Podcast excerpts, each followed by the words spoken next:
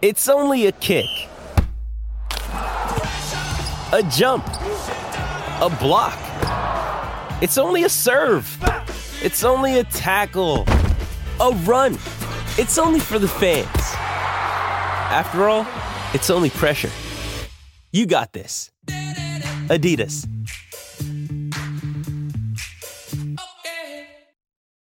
You ready? Showtime. On May 3rd, summer starts with The Fall Guy. Let's do it later. Let's drink a spicy margarita. Make some bad decisions. Yes.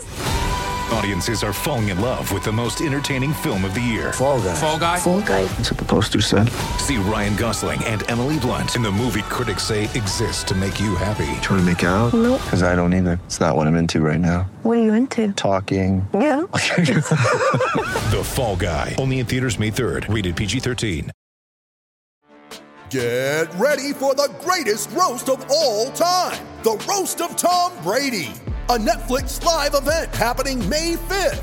Hosted by Kevin Hart, the seven time world champion gets his cleats held to the fire by famous friends and frenemies on an unforgettable night where everything is fair game. Tune in on May 5th at 5 p.m. Pacific time for the Roast of Tom Brady, live only on Netflix. When you need mealtime inspiration, it's worth shopping Kroger, where you'll find over 30,000 mouthwatering choices that excite your inner foodie. And no matter what tasty choice you make, you'll enjoy our everyday low prices, plus extra ways to save, like digital coupons worth over $600 each week. You can also save up to $1 off per gallon at the pump with fuel points. More savings and more inspiring flavors make shopping Kroger worth it every time. Kroger, fresh for everyone. Fuel restrictions apply.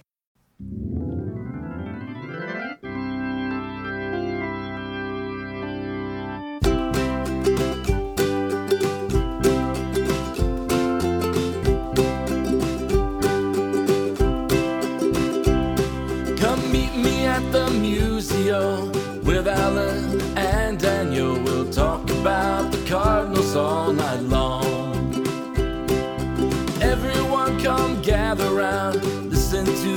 Favorite sound. We'll talk about the Cardinals all night long. We'll talk the games and all the rest about the team that we love best. We'll talk about the Cardinals all night long. We're gonna talk about the Cardinals all night long.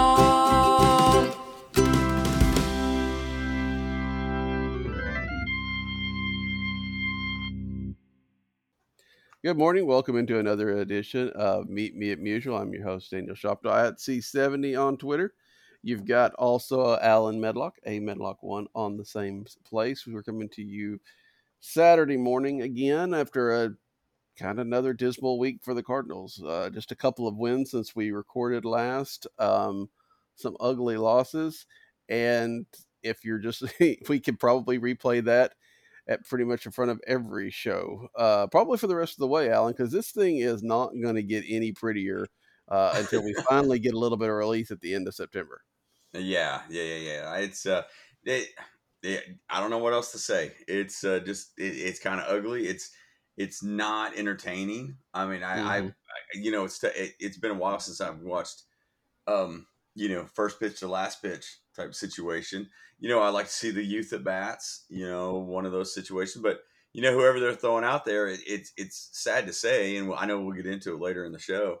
You know, you want Mikolas to do well, but he struggled last night, and then some of the mm-hmm. other guys that you pitch, you you as bad as this is to say, you're like, well, I wouldn't mind them underperforming so that the front office won't get disillusioned by bringing some of these guys back because I think that that, that it needs an overhaul. So yeah, right now it's just it's it's hard to watch and you know just like pre-show when we were doing some stuff just now, it, it brings you back to some of those era of well, I remember a lot of those teams in the early '90s that that that were terrible, but I don't remember a lot about them because I kind of probably did the same thing that I'm doing now, to where I tune in, I check it out, but I'm not as engaged as I normally have been.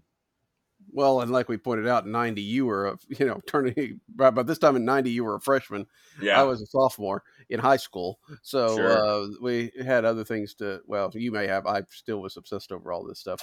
No, no, no, no. Yeah, keep in mind. I mean, keep in mind, I come from a uh, a pro pitching house that well not pro pitching household but a big time pitching household with my dad who was a huge braves fan so Mhm. to see the resurgence of that team at the same time it was one Right. that kind of softened the blow just a little bit on a national level Yeah, watching those Braves team was pretty was pretty good, and he could on the the Superstation. oh you- well that was that's part of it i want to say that uh that man we, we you know dad did everything he could but bottom line that was the easiest to watch Oh yeah, you watch that and uh, the Cubs in the afternoon most Yep. of the time. That's why in this area, among kids of my age, if they're not Cardinal fans or something, they, it's a good chance they grew up as a Braves fan or a Cubs fan in Sure. part because you could watch them every day, um, which is, is so different. I mean, you can watch them, you can watch the Cardinals every day now if you've got the right stuff, but it's not over the air like that. Uh, yeah so, um, yeah, it's uh, you know, and it was fun. I noticed a tweet this morning.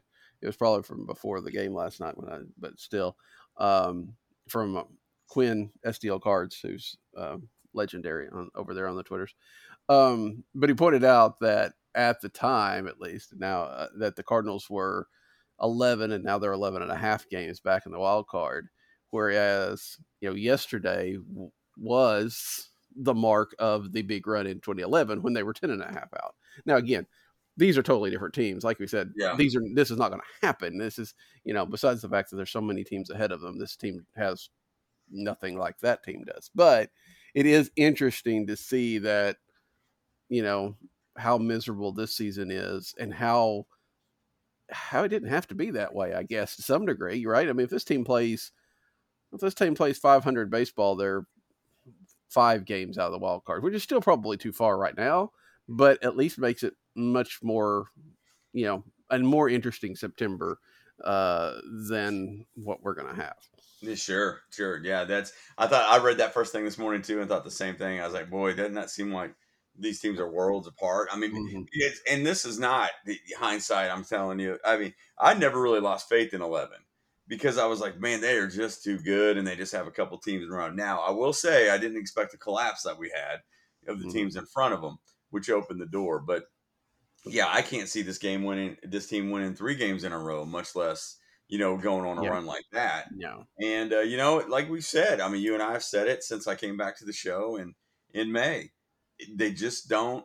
They just don't have the arms to beat people. No. And it's and it's uh, and it has been a glaring weakness. And you know, we can point to to several things, and we can put them under a microscope, like we like we do, and maybe some deficiencies of the lineup. But I just don't feel like that's it. I just don't feel I my I might I just I think that they just don't have a guy that can grab the ball and win whenever he takes it or keep him in a game. And and it's frustrating. I mean, you know, Mikolas is your sure thing for next year, and I'm like I said, I'm a okay with that. Mhm. But that that that sure thing better had probably needs to be your three, and you need to go get two guys better than he is. That's just how I feel, and that that's where your run starts, I believe.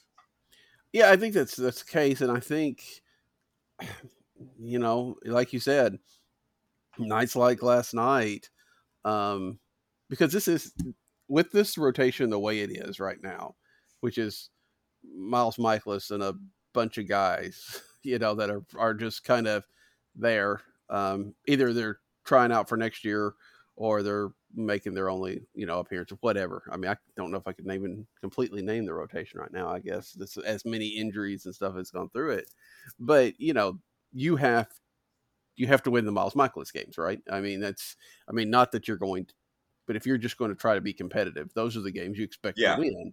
Yeah, and stay to a two nothing lead and the you know after first inning you got to say okay well even even you know even if he gives up more than two runs you, you know it's got to make that last a little bit. Um and it didn't. It didn't look at all good. I mean you know what he gave up six i think over six or something like that? Um and i agree. I think that games like that hopefully the silver lining is that the front office does realize that he's not the number two or I, I think they already knew that they needed somebody to, to be number one in that rotation. Sure. But you could say they might be arguing with themselves they needed to bring somebody in of his level or, you know, something like that, and he could get by with two. And I I mean, does that mean that they're going to? I don't know, but you see more starts like that, and you know, Mikolas is getting a little bit older and everything like that. He's he's a good addi- he's a good person to have on your team, but yeah, I think he's your middle rotation guy, and exactly. It's difficult to go out and get two guys that are better, but they're gonna have to figure out how to do it. Yeah, yeah, and that's that may cause more of the roster churn than anything if they go sign Mm-hmm. one, trade for another.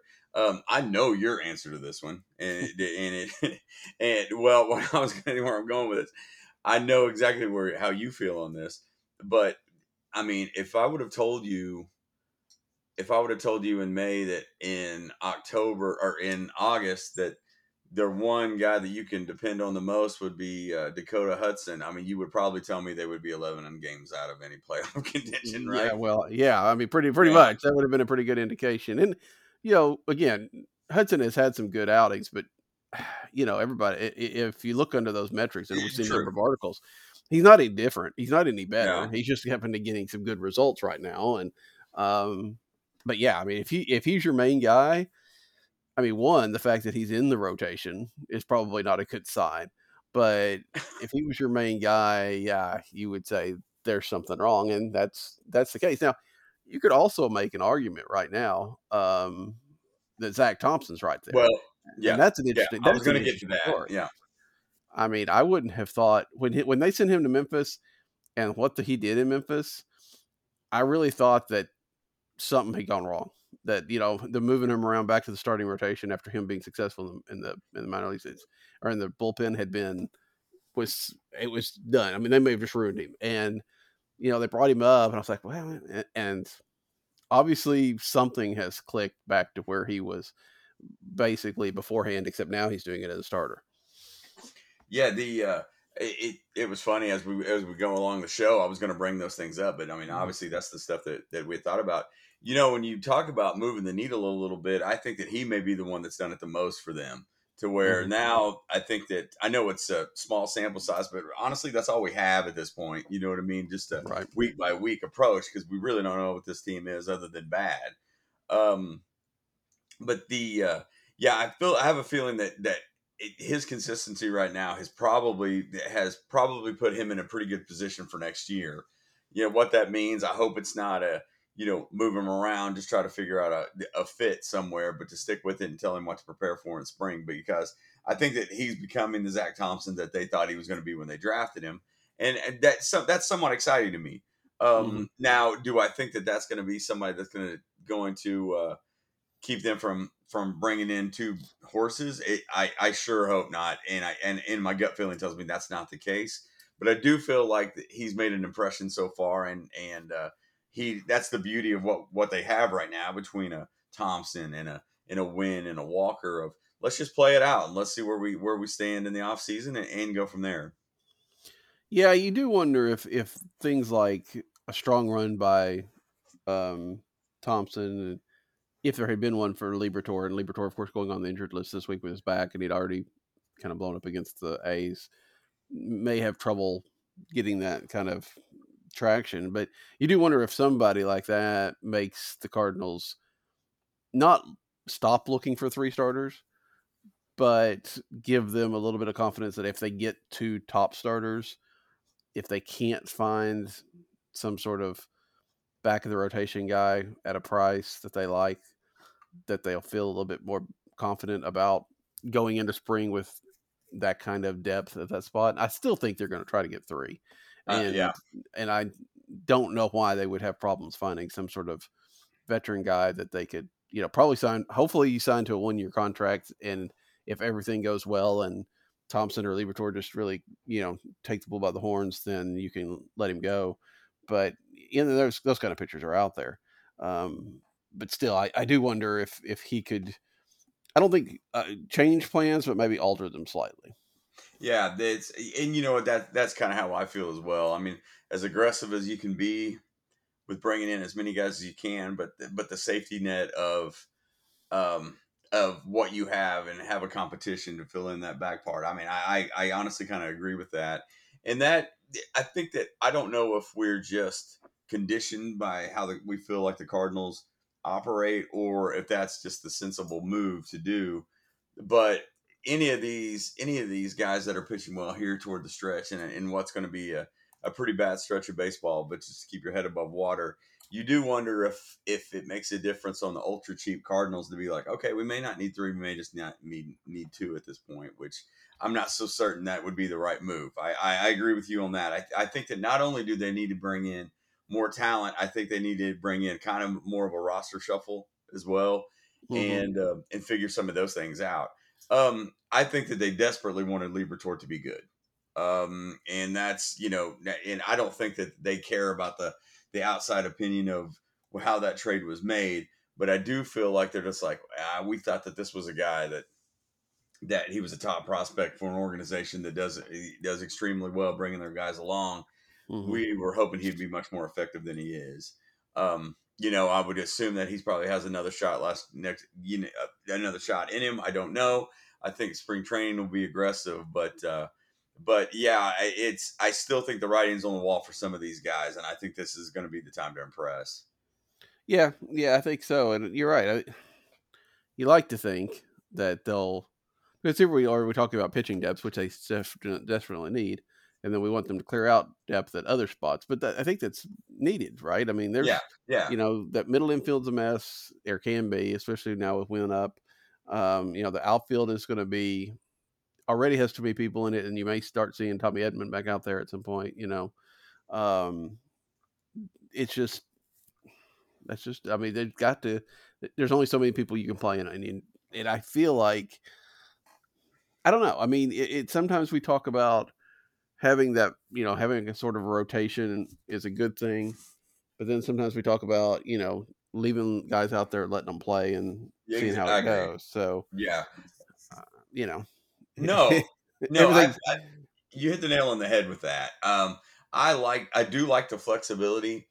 I don't like the every other night playing somewhere else either. yeah, You know, that's I like, I like the stability of kind of knowing what's going on, and not necessarily a platoon role, but a time split role. I, I, I that's that's how I feel about a lot of those things. And sometimes it's old man yelling in the clouds for me, Mhm. especially in today's game. But I don't know that that's just how I feel about it. I mean, it, I, I think all signs are pointing to Edman being a center fielder next year. Um, I don't know if I necessarily agree with that because I still kind of seem like that's a poor casting. I don't know Yeah. why. I think it's more optics for me, but uh, but yeah, I mean, it, it's a team that's that's that's going to finish in last place. It's going to be under 500. And while I think 98 to 99 percent of it is due to the pitching, I think there is an element to it that they are just bad enough that where they are going to have to turn over some other stones and uh, and see what you can do to improve. And I mean, I, I fully expect them to do that. Honestly, I think that there's going to be a few big names that don't make it back, and and whether we consider those big names or not, I just think there's going to be a lot of change. With threats to our nation waiting around every corner, adaptability is more important than ever. When conditions change without notice, quick strategic thinking is crucial. And with obstacles consistently impending, determination is essential in overcoming them. It's this willingness, decisiveness, and resilience that sets Marines apart. With our fighting spirit, we don't just fight battles, we win them. Marines are the constant our nation counts on to fight the unknown. And through adaptable problem solving, we do just that. Learn more at marines.com. yeah. I think. I mean, the good thing about a, a year like this, and we've kind of said this at different times in different ways, but everything's on the table, right? I mean, almost everything. I mean, they're not trading Arenado, they're not trading Goldschmidt. I mean, you know, some cores are there, but you know, if you know, how do you want to remake your outfield? How do you want to remake your infield? You know, what does the catcher position look like? Because you know, we talked about it last week. I think that Contreras and Knizner, Knizner is a great, like an ideal backup. And you know, I don't know if Knizner could do a lot of all this if he was playing every day, but he's the ideal backup. And if you're going to have a hub on Herrera, you know, you want him in theory starting more all the time. So do you use Herrera this offseason with, you know, there's other catching prospects coming up as well. So, you know, maybe you move Herrera as part of a trade for a, a pitcher and let those two guys have it with Pagés and all those coming up as as your depth in case something happens, or you sign another Tres Barrera and um, stick him in Memphis in case something happens. But um, you know, maybe there's something there. Um, I think you have to figure that out because I don't know that Herrera does you any good in Memphis next year. But you're not going to carry three catchers, I Sure. wouldn't think, for a long period of time. But who knows? No, no, agree, agree with that. I mean, it's and it's funny. I your mind kind of starts racing because it seems like see these are some of the names that we've talked about the last two or three off seasons to to Mhm. what uh, we feel like they may do. And I, I mean, I, I think that that's that one is probably the low hanging fruit type situation as the catcher. Do we do? I mean, I don't think they're going to do anything with Contreras outside of my opinion on why they wouldn't. I just feel Mhm. like they're happy enough with him being what he is Yeah. that that that's going to be a guy that that's going to stay around. Um, yeah, the, the Herrera issue is one that that will be that will be extremely interesting because as much as they like Knizner, y- you would think that if they're going to do a timeshare maybe at the DH spot, then Herrera is probably going to be your better option as much as he impressed early when he came up. Um, you know, I, I don't know. I mean, that, that's that's one that that will be interesting to watch. But I feel like there's a bunch of those question marks, you know, all over the field. I mean, you would think right now that you, you're looking at a situation where where Gorman, Donovan, Edman, Winn are going to be who they're going to be. Um, Winn's going to have some growing pains. He's clearly going through them right now. You know, Walker's going to be a guy that's going to be in the lineup. But then right then, yeah, I mean, then right after that, you're like, there's a lot of variations that can go with the rest of the team. Yeah. And I mean, those are that's if you keep those guys, right? I mean, because if you're trading for a, a a pitcher, a young pitcher with control, I can't imagine that both Gorman and Donovan are on this team next year, Uh, right? yeah, I mean, yeah, one I of mean- those guys is gonna have to go in on a trio like that. No, I agree. And I mean, there's this could be one that could be a catastrophe. It happens. Uh, For- For some reason, to me, I, I feel like there could be a sell high on Gorman. And I thought about that at the break. I, I mean, yeah, I mean, it, it's hard to say you're selling high on a what a 23 year old, um, but I mean, I get that. I get what you're saying, um, and his back issues are not necessarily helping anything.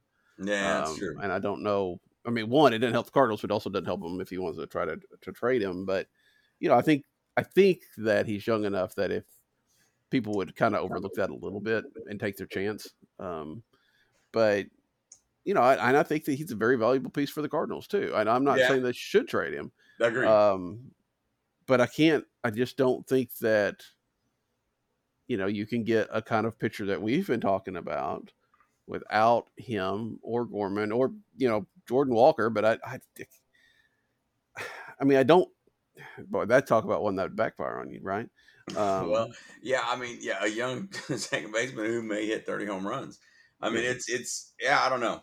I mean, it's, but, but go ahead. I didn't mean to step on you. Well, I just, I mean, I mean, there is, like we talked, I think at the deadline, or maybe it was David Jones and I were talking. Um, you know, Katie was on the radio at that point in time, and she basically said she didn't think that, well, they didn't want to trade him at all. They weren't trying to trade him. She didn't know that Jordan Walker was untouchable. Um, I don't, like I said, it would be. I can't imagine what the return would be. But I mean, you know that I I don't know if that's not just something that would at least be somewhat on the table, just because of the outfield issues and the the type of player he would bring back. Again, I'm not saying they should. I'm not saying they would. I'm not saying anything like that. I'm just speculating that Yeah. you start, you know, because like we said, almost everything is on the table, and to get back a young, good, you know, Dylan Cease or somebody like that with two or three years of control, um, still cheap and good, it's going to take something like that. And I, you know, I, I think we have to prepare ourselves, and we've talked about it some. Whatever they do this winter, there's going to be a lot of excitement of what comes in, but there's going to be a lot of of kind of hurt on what goes out. Sure, sure. And that's kind of a thought exercise here, but Mhm. one of the reasons why I think that Walker's probably staying around is the fact that they have played him every day. Yeah, Um, I know that sounds completely silly, but if you if you went around, I don't think front offices think this way, but I think fan bases think this way, and I think the Cardinals fan base probably think this way. Walker's trade value was probably higher in Memphis than it is now. Yeah, And uh, and I say that just because the allure of what he can be to where these last three months of what he is, which is a young player learning, I think that it it probably skews the idea of what Walker may be in the long term, if that makes sense. Mm. I think there's a lot of yeah. I mean, I've read this several times of Walker's just going to be a lifelong DH at this point, isn't he? And I was like, he's learning the outfield on the fly in the big leagues. He didn't do it. I mean, he didn't play the outfield Yeah. last year in Memphis. You know, one of those things, and you're just like, I understand, but man, that's that's that's I don't know that that outlook is is, is skewed in my view. I think that's yeah. I mean, agreed. He is.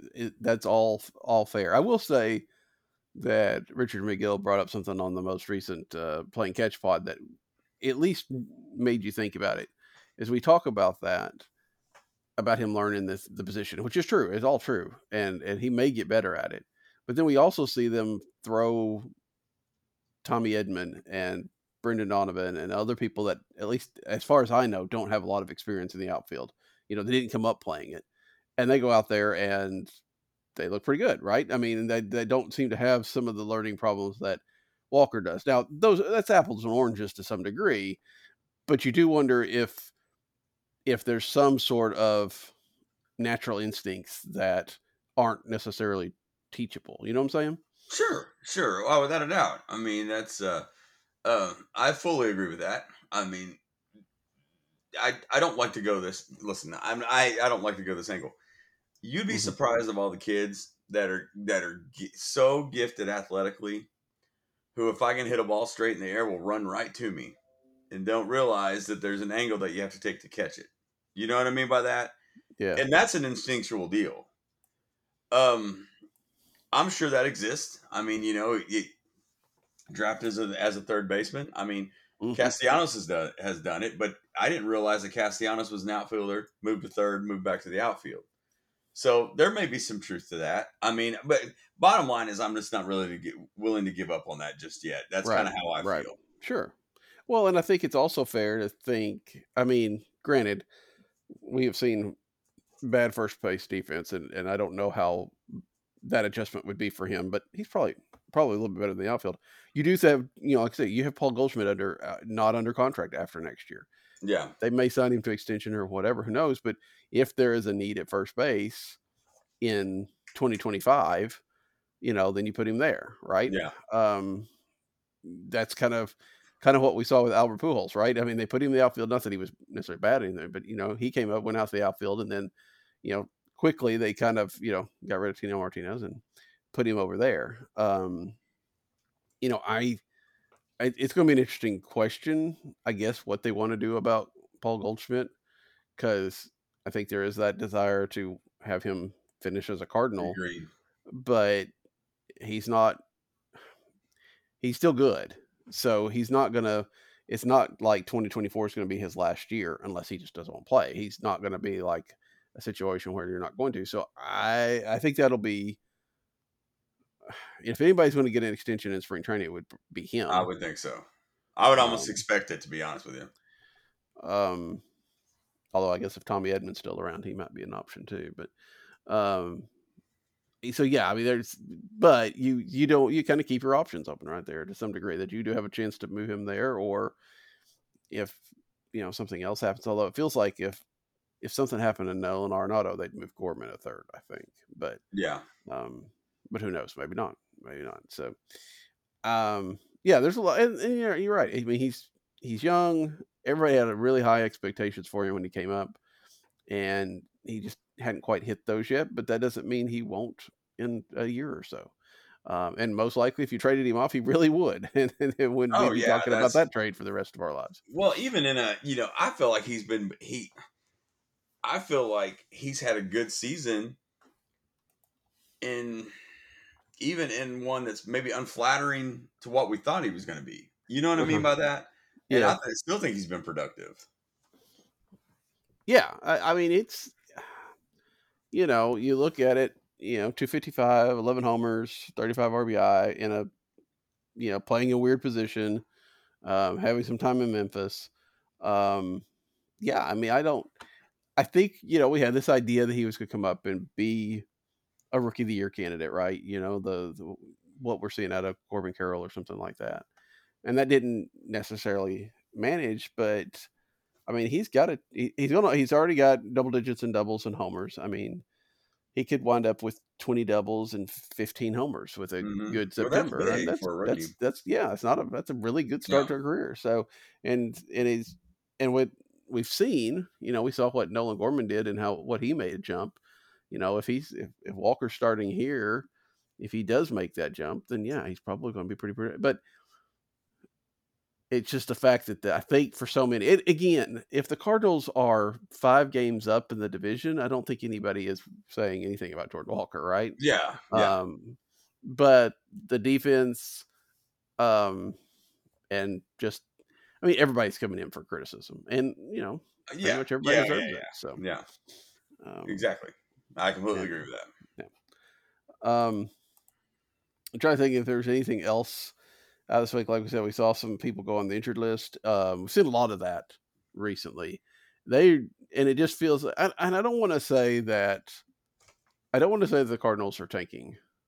I mean, because one, for me, tanking is like a process, right? It's not a half year thing. I guess maybe it's a long term deal.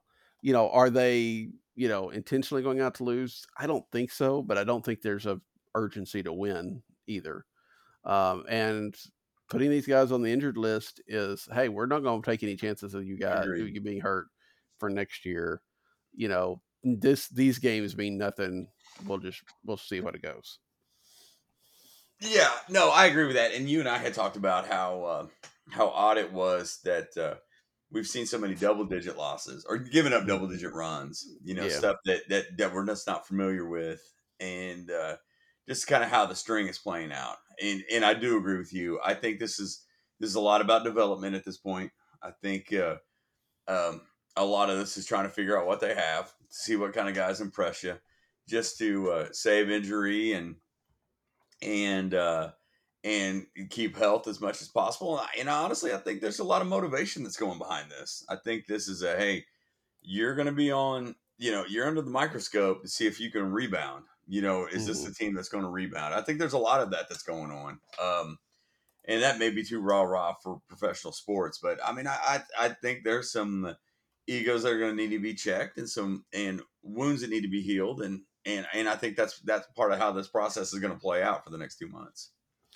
Yeah, and it and it Crazy to say a that I guess month, but yeah, it, it is a uh, a chance for um, it is a chance for them to see some of these guys, right? Um, especially coming up to the minor leagues. It's, and I mean, a lot of these guys they've brought up, you know, the Casey Lawrence, who's actually pitched fairly well for what he is, right? I mean, yeah, the two times he's been out there, he's he's eaten innings and done a pretty good job. Uh, and then Jacob Barnes, who I don't know has pitched yet and stuff, but these are guys that they can bring up and um, not worry about, right? I mean, in this winter when they need to clear the the um, forty man, these guys are easy easy drops. Um, but occasionally it's it's hey, it is letting Liberatore get a chance to pitch on a regular basis. It is letting Thompson pitch on a regular basis. It's getting a chance to call up Winn and getting him ready. Um, yeah, you know, some of the stuff that, you know, they can do a little bit of like somebody said, it's it's kind of like spring training, but it counts. Um, but at least you can see and it may be even better, right? Because in spring training, there's not that competition level. Um, you know, you'd like to win games, but you don't have to, you know, there's some, you know, more about working on things. Um, to get a chance to see a guy like Masyn Winn come into actual competition for five weeks uh, may give you a better idea of, hey, this guy really can do this. Um, or, hey, this is what we need to work on this winter. yeah. The and, and and that's what's kind of added some excitement to to finish out Mhm. watching to see uh, to see how this plays and how you know the, like you and I I made the comment to you after the show. I said, "Are we going to see a situation? Winn's in the lineup every day, isn't he?" And you're like, "Well." You know, we kind of went back and forth about how they were going to use him, but he has literally been in the lineup every day. Um, the uh, and that's fun. That, that's fun for me to watch. My question to you is: Is Masyn Winn your opening day shortstop next year? Is that? I, mean, I- I, I would think that's probably solidified, but but go I ahead. mean, I I can't imagine why he wouldn't be. yeah, Um, I mean, he's obviously like you said, he's a shortstop now. Um, I, I yeah, I can't imagine why he's not. yeah, that's uh, and, and I I don't know how poor the performance would have to be to finish out for them to not do that. You know, I agree with you. You you you worded it much better than I did. Of you can't see a situation where he's not. Now I kind of feel the same way. Um, another question to pose to you is, I don't feel like you feel this way, so this one may be a little bit easier. Um, how many of the everyday players right now come back? Like, are you? You know, we think there's going to be major turnover, and we know that we know that probably one of the, I would say two safely, three optimistically. Do they sign one or do they sign two? Because I, just kind of a feeling to me, uh, would you be, well, I would like this, but would you be um opposed to Montgomery coming in as the second best starter you sign in the offseason? I don't think so. I don't either. Um, I mean, he's you be pitched opposed obviously. to him being the best pitcher you sign in the offseason? Is I that where think you you- think, well, we're in this position already, and he was last year? I mean, yeah, I think you, I think you'd want to take a step up from him. Not that he's been bad, and he's obviously pitched very well for Texas. Um, but I, I feel like you could, with with the people that are on the market, you can do. I mean, he's the second tier of what's on the market. Yeah, So, yeah, I think you need to bring in one of the first tier. If he's your second one, I think yeah, I think that's fine.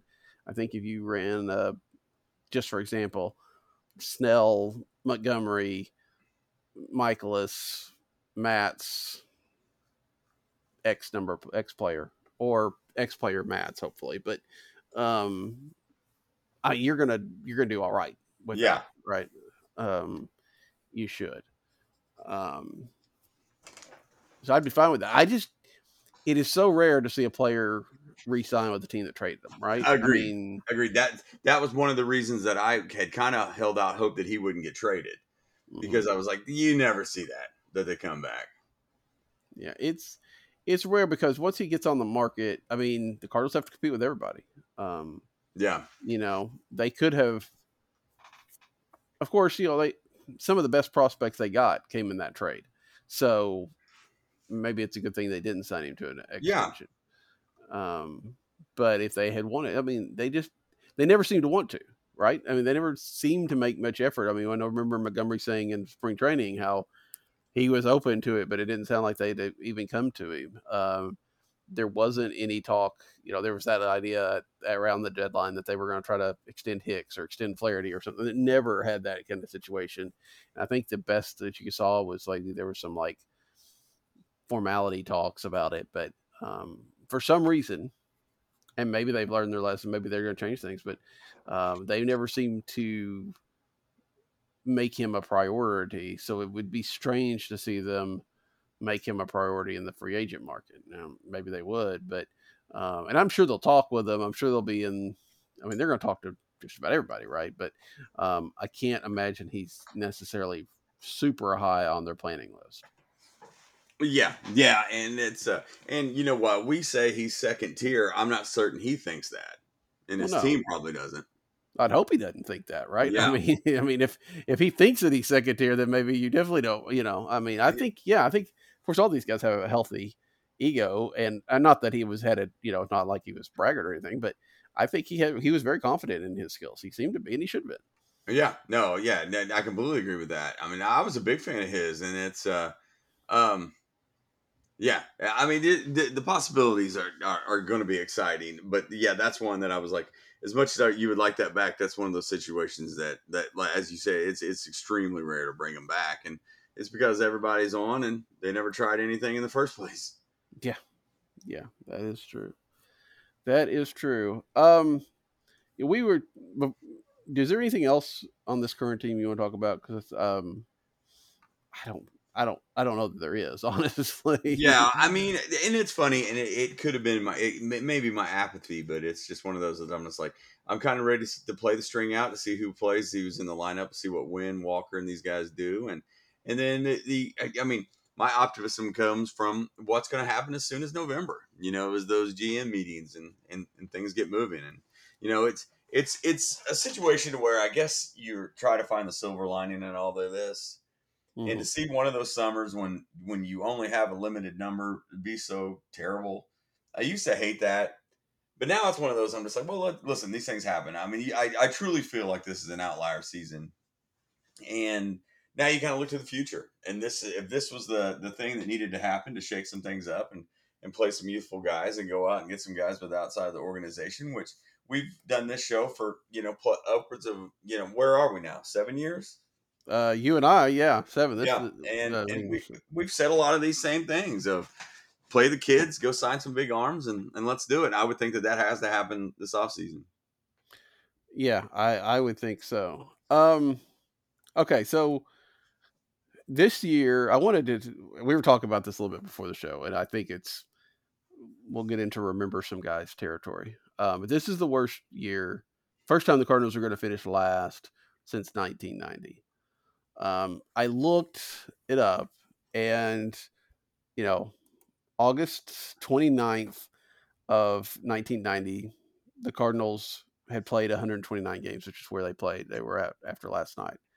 They were 59 and 70, so they're three games better than this team. Um, I thought I'll bring up that box score, um, and we could talk about some of these guys if you how much you remember them, whatever. But it turned out, and, and it turns out it's an interesting box score. We'll get to that in a minute because there is a little bit of significance to this box score. But um, I just thought I'd read off the starting lineup for you, uh, and we'll just I guess we'll just take it from there. Um, Rex Hudler was in left. Jose Oquendo played second. Willie McGee was in right. Todd Zeile playing first base. Craig Wilson at third. Ray Lankford at center. Ozzie at short. Tom Pagnozzi catching. Bob Tewksbury pitching. Um, is there? Uh, let's, let's maybe take it about one by one. Rex Hudler. Anything that you remember about Rex Hudler as a Cardinal? Just nothing stands out. I mean, that's I kind of it, it, it's really really bad, but I kind of equate Hudler and let me. I'm trying to think of some names that that I that to me think of the the down times. To be honest with you, of the uh it, of that era, uh, you know, it was yeah, not no. I mean, I guess not. I'm kind of rambling on that. Not really. Hudler had come over mid-season to the Cardinals from the uh, from Expos. Um, played 91 and 92 as well. Um, and yeah, you're right. It's that those two the 91 92 teams weren't too weren't as bad obviously. Um, but it's still a fairly forgettable time. You know, remember Rex the Wonder Dog. Uh, remember him being that utility guy with some Yeah. spark. Um, you know, he's doing Royals broadcast now, I believe, which is interesting because it's you know usually when you have a former player doing the broadcast, it's because they have some connection to the team, but he never played for the Royals. Um, so yeah, I mean, there's, I mean, one of those scrappy kind of guys that, Yeah. you know, you know, kind of. I don't want to say he was because he's better because Tommy Edman's better than him, but you know that kind of guy, right? I mean, the guy that can play around everywhere, all that kind of stuff. So, uh, obviously, Jose Oquendo goes into the Cardinals Hall of Fame.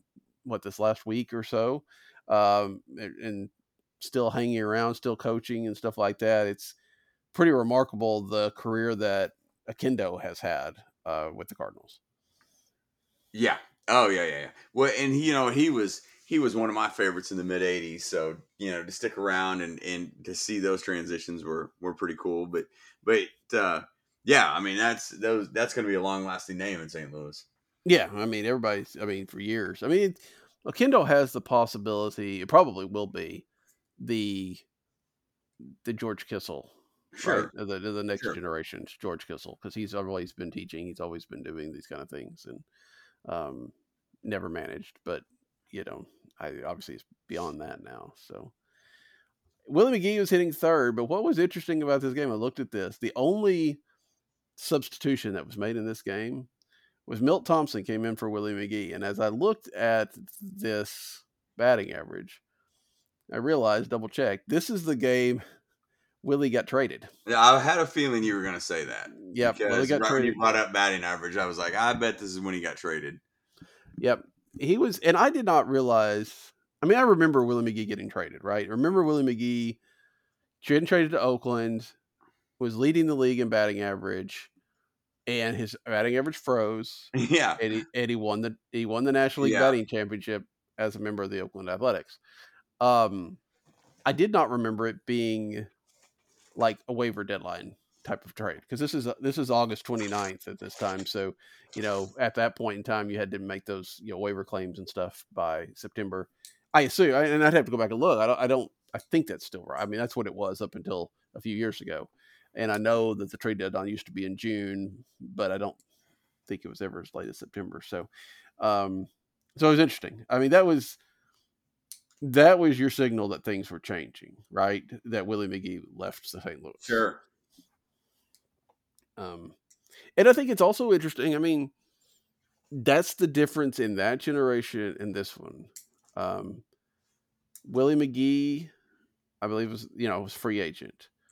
Um, Coleman was a free agent. Um,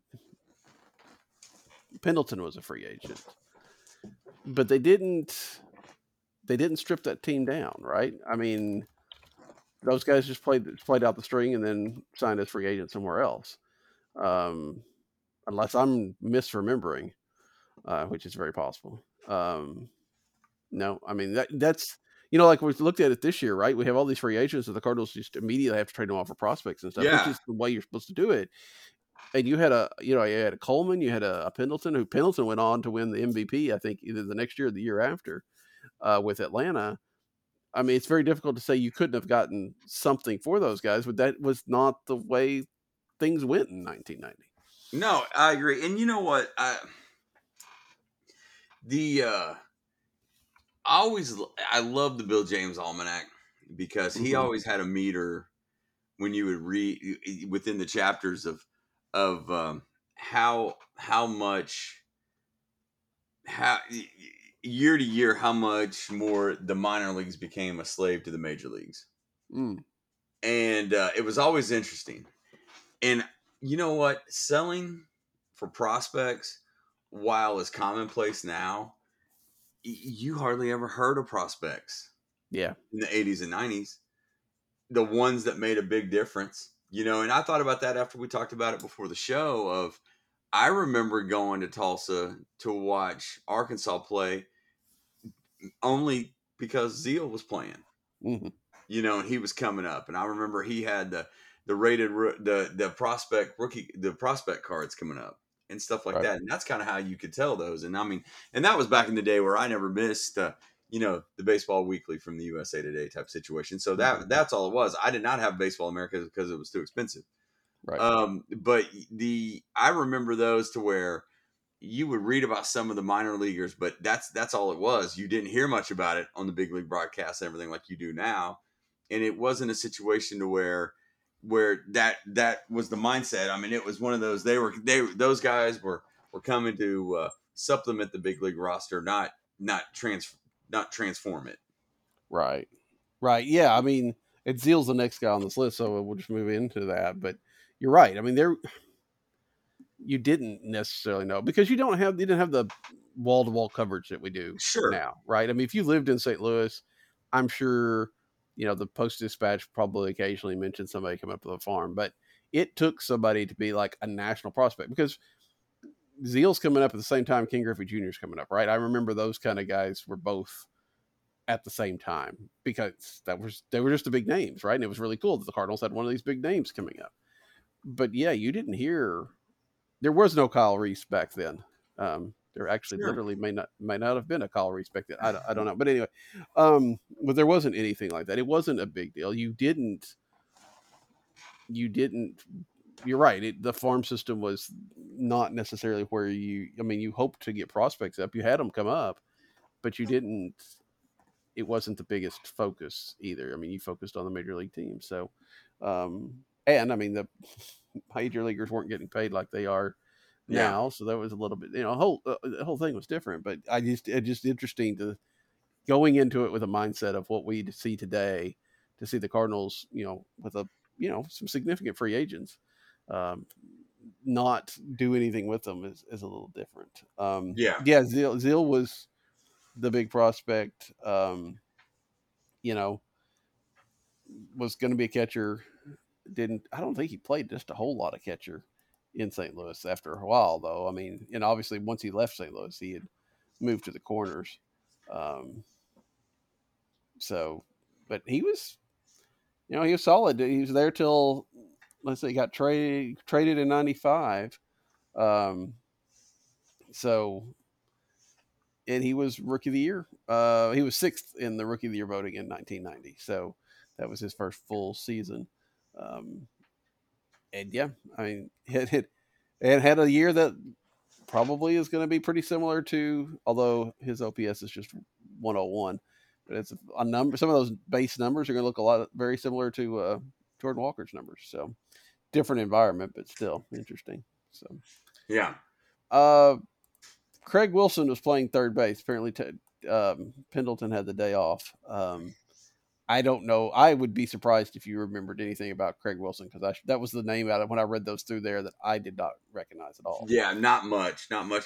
You know what? When we were looking for uh, but for the show on on reference pages and uh, finding out, and I didn't realize that that Pendleton had such a terrible season.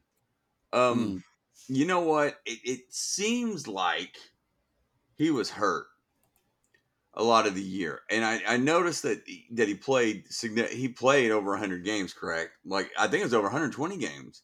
121. Yeah. Is that what? Okay. Did, I, and trust me, this is not off memory. This is looking before Yeah, the game. I. I, I just, I'm, I, it- it- bottom line, reference kind of slows down my scrolling whenever, Sure. and, and it kind of affects the the coverage a little bit here.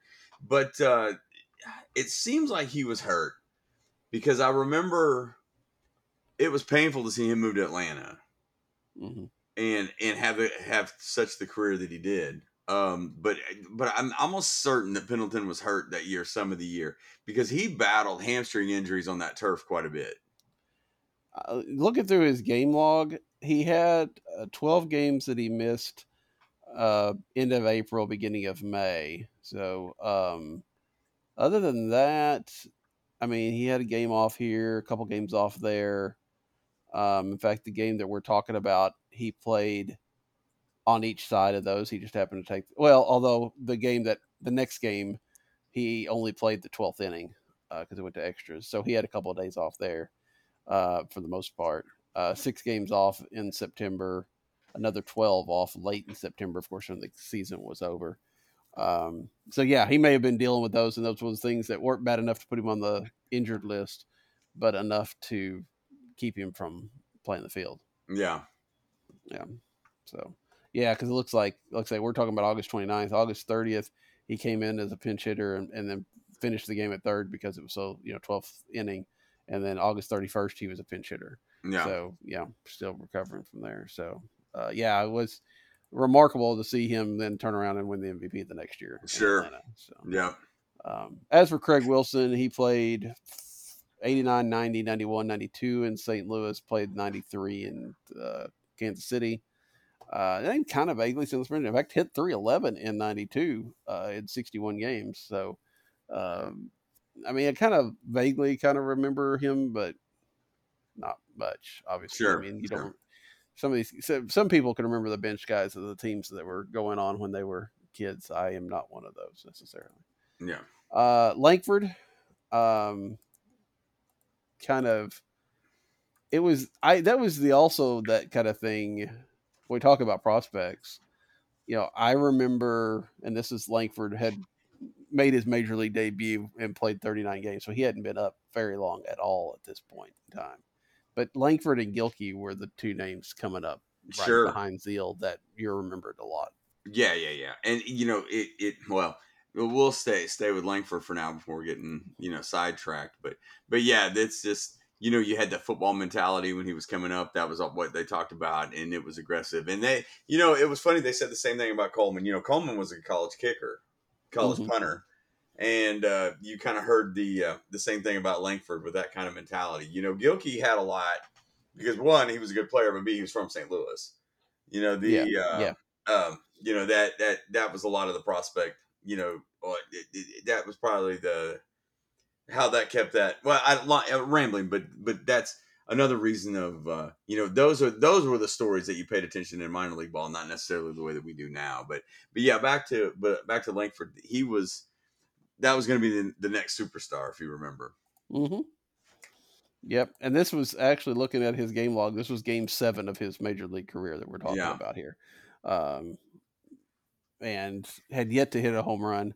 Um, but then what? Finished? Didn't he finish with the most home runs in the Old Busch Stadium? Uh, I think McGwire was right behind him, but I think he finished with that many. Um, of course, everybody remembers him running over Daulton. And, Oh yeah, Daulton was a Um, big dude too. yeah. that's what's crazy about it. I think I remember him hitting a home run against the Reds in the first Sunday night baseball, you know, lead off uh, game for the the first time baseball opened on a Sunday. Yeah. in Cincinnati. It was on ESPN, and I think he hit a home run in that game. Uh, so, uh, obviously, Cardinal Hall of Famer again. Uh, got a, quite quite a few Cardinal Hall of Famers sitting in this in this list, um, but you know, very impressive. Ozzie is short. I you know we could talk about Ozzie for the for two or three uh, shows. I, I don't think we can. I think everybody kind of knows about about about the Wizards. Um, do you see that bobblehead they're giving away? Like in I think in another week or two. I didn't notice it. Yeah, he, him actually dressed like a wizard. It's based on the Oh, old, wow. uh, on the old poster, one of those. Uh, Yeah. him you know dressed up like that. So that'll be one fun, and then two actually probably get people to at least come to the gates. Who knows if they'll come in and watch the game, but they will come into the gates and buy tickets. That's, Did you? Uh, did you? Were you a big poster guy? I had a good. I had a few of them. Still have some actually out by garage that are Yeah. either up on the wall or, or wrapped up. I had a number of uh, of Cardinal posters and then a few others. Yeah, were you? Yeah, oh yeah. And the thing is, is I don't remember the wizard post. I do remember it. I don't remember it as well. But one of my two Yeah. favorite posters ever, I had the the horizontal dive Ozzie. Yeah, I've got that one. Yeah, that's and I had one. that one. And of course, I you know one of my other favorite athletes was Larry Bird sitting on the hay bale on the Mm. on the rim. You know, were two of the big ones I had. I had the Bo Jackson black and white though. I, I had several. I had several Cardinals too. Um, but yeah, those are the ones that stand out. When you said poster, that's the first thing that I thought about. Yeah, yeah. I had the I had a number. It, pretty much any poster I could find of Ozzie, I, I did Sure. get. Uh, I did have the Bash Brothers, uh, Canseco McGwire one, them dressed up. I had that one. Um, I had one that was I don't remember what it was titled, but it was uh, McGee and Coleman and Ozzie. Oh, that'd be cool. Um, Yeah. So yeah, and I- like I said, there's they're still out there. Some of them I hadn't didn't. I, w- some of them I wanted to try to frame and put in the when I got to the new house, but I don't have enough wall space. But um, well, I'm getting ready to go to Amazon, as a matter of fact. And now that I think about it, I mean, I got to have a baseball office, so That's right. You need to Yeah. you need to get some of those. So, uh, Tom Pagnozzi, um, well, I, you, I, I can only let you hear about, only let you talk about Pagnozzi. Well, I mean, yeah, University of Arkansas boy, uh, still up in that area, um, from what I understand. Uh, it was it his it was his nephew Matt that caught for him a few years back. Um, but I mean, Pags was I mean that was that was the defensive standard there, right? Um, maybe, but maybe kind of held it until until Yadi came along because you know he didn't hit a whole lot. Although right now at this point in time he's hitting 280 that season, so not Yeah. bad. But um, you know, I think that uh, he always always kind of piled up the Gold Gloves. Um, and I remember him being quite the the defensive guy, even if he wasn't hitting. Well, think about the history of Cardinals defensive catchers, though. Mm-hmm, mm-hmm. You know, with and I mean, you can even go further back than this. You go Simmons. I mean, these are the ones that stick out. You go Simmons. You go. Um. Uh, you go. Uh, why am I drawing a blank? Who was uh Herzog's guy? Porter. Porter. Yeah, I don't know why I was think, kept thinking. Yeah, it's weird. Porter. You go. you go, of course, Tony Pena. You go Pagnozzi. I mean, there was a, they had a good line. I mean, Matheny. Matheny Yeah. was the standard bearer in blocking. You know when he came over. You know, and that's uh, you know, it, it, it's it's a good line along a long line of catchers. I loved Pagnozzi as a Cardinal, by the way. yeah. You know what I mean? It's it's one of those to where, and now eh, actually, just kind of a little bit of background about what I have going on. In the '70s, Nathan Hale was a juggernaut baseball. Uh, they won. They went to state finals in '74, won it in '75, and two players off that '75 team went to well, one off the '74 team, one off the '75 team went and played for Arkansas for DeBriyn and went to the went to the College World Series, of course. One of which is now is a uh, uh, Bill Bakewell, who he is in your Hall of Fame in Arkansas. Okay. He and Pagnozzi are really tight, and uh, he was telling me some stories about uh, about Pagnozzi and some of the things that they do. And he is still in Arkansas, and I think he has you know like some massive hunting land and stuff like that up there. So. So yeah, I mean that's the minute that that was brought up in a text message that I could even link my name to. I was I was pretty proud. Well, you have to pull your connections to get him to join us one day. Uh, maybe, Uh, maybe. Uh, may not. I Pags went from '87 to '98, and only played for the Cardinals. For some reason, I thought maybe that at the end of his career he had wound up somewhere else, but only a Cardinals uh, catcher. Um, but yeah, you're starting by '98. You're starting to transition to Matheny, right? Um, I'd have to look and see exactly how that worked, but you know, Matheny was there until 04 uh, when when Yadi came up. So it's been a. I mean, it always feels like teams have some something that they do well, right? I mean, for generations, um, and that catching has been one of them for the Cardinals. Yeah. So, um, and it's a little. interesting. I mean, they've gotten away from the defensive side of that, obviously, right now with Contreras and even Knizner, and they don't have. I mean, you'd have to look in the minor leagues. I don't know if they've got anybody that just stands out defensively, um, but uh, they probably will come back around at some point in time. Sure. so. Um, and then Bob Tewksbury. Um. I mean, I, the one thing I remember, yeah, I mean, the thing that you think about with Tewksbury right now is one that he's a, a literal painter, not just Yeah. painting at the of, the on the mound, but he was a literal painter. And then he got into sports psychology or something like that, right? Yeah. He was working with the Red Sox, I think, last I knew. I don't think he's doing anymore, but um, yeah, I mean, he was a he was an interesting guy, uh, you know, and had to be because he was a guy that didn't have a whole lot of stuff. He had to pitch well. Yeah, yeah, absolutely. And he, I mean, he was actually one of those Cardinals that uh, it was one that that that you love to watch him take them out, and you. It was nice to see that he had success, you know, later in his time with with the club. Um, and and yeah, they, you talk kind of. I don't know how to say it, but it was one of those to where I, I'm looking something up real quick. His, uh, you know, his son. No, I don't think that's that's correct. I'm rambling here a little bit, but uh, I have a lot this show, by the way. The uh, yeah, I always loved when Tewksbury took them out, and it, that was the one that you heard about more than anything was the intellectual side of things. And you're right, he did a lot of the sports psychology stuff.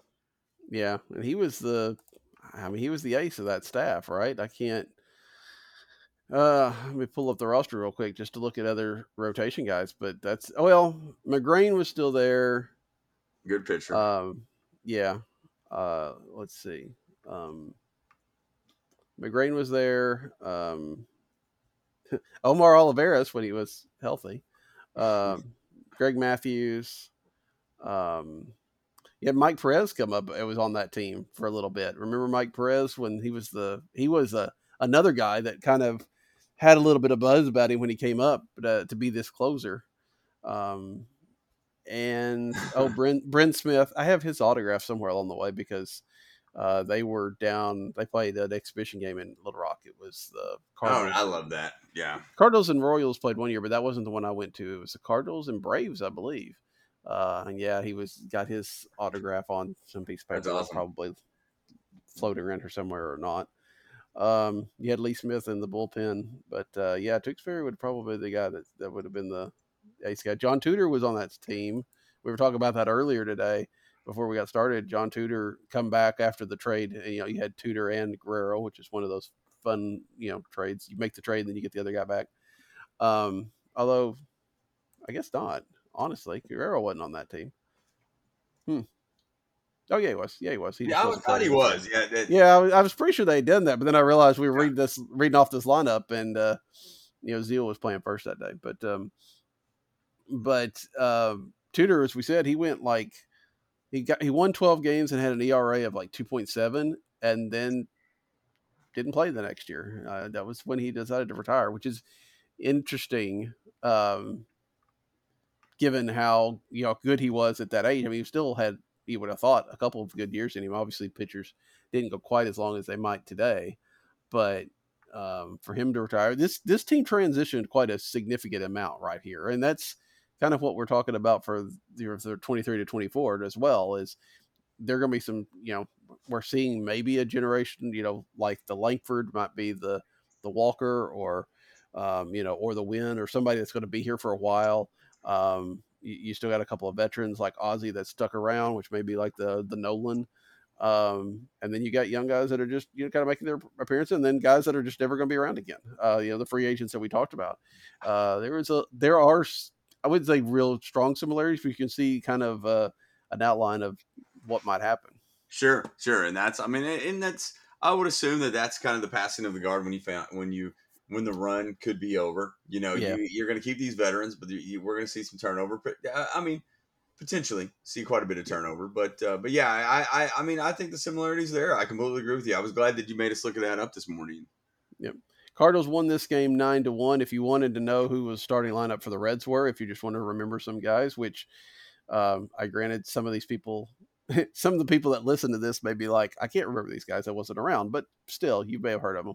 Uh, Billy Hatcher, uh, Barry Larkin, Hal Morris, Eric Davis, Paul O'Neill, Chris Sabo, Joe Oliver, and Mariano Duncan uh, with Tom Browning.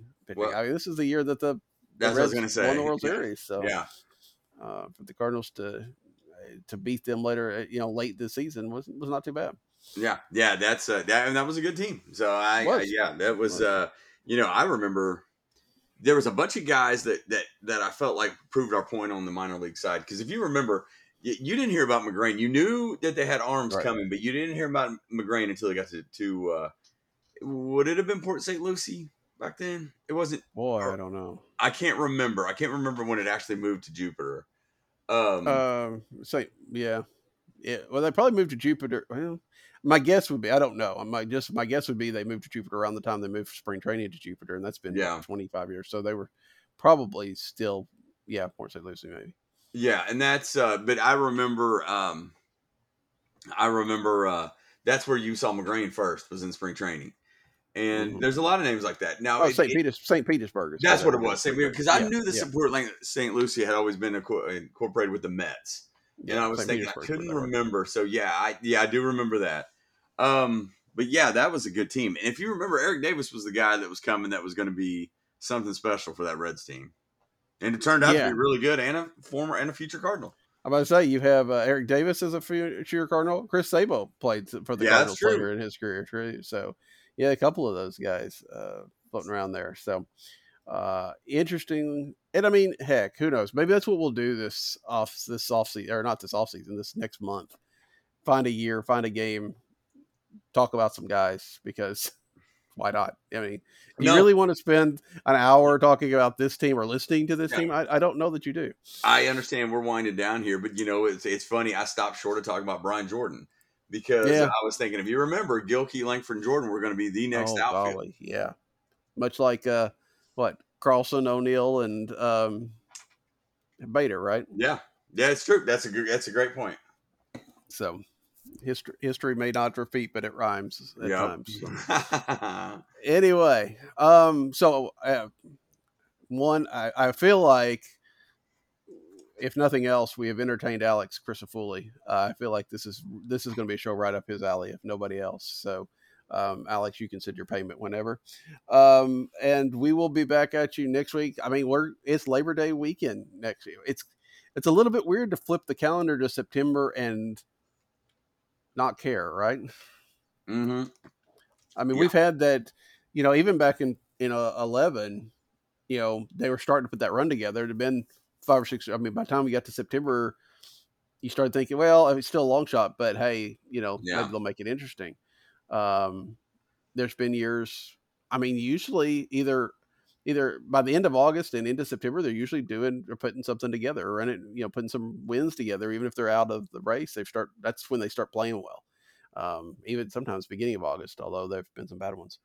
Um, I just to have really nothing. I mean, to see you see Masyn Winn, you see Jordan Walker, you know, see these individual players maybe, but you don't really have anything to look forward to over the last month. So um, it's going to be an interesting, a different September. I think a lot of us would be ready to just jump past the whole playoffs and everything and just get into this postseason because or this off season because that's when all the all the fun stuff's going to happen. Sure, and you know, there's always a beauty of the off season. One, I like watching it anyway, just because of the intensity yeah. and the good baseball. But one, you can kind of see the guys that may be available as well. You know, yeah. and that's that's always fun to watch. Yeah. So, anyway, Allen and I should be back with you next Saturday. Um, and until then, for Allen, I'm Daniel. Good night. Good night.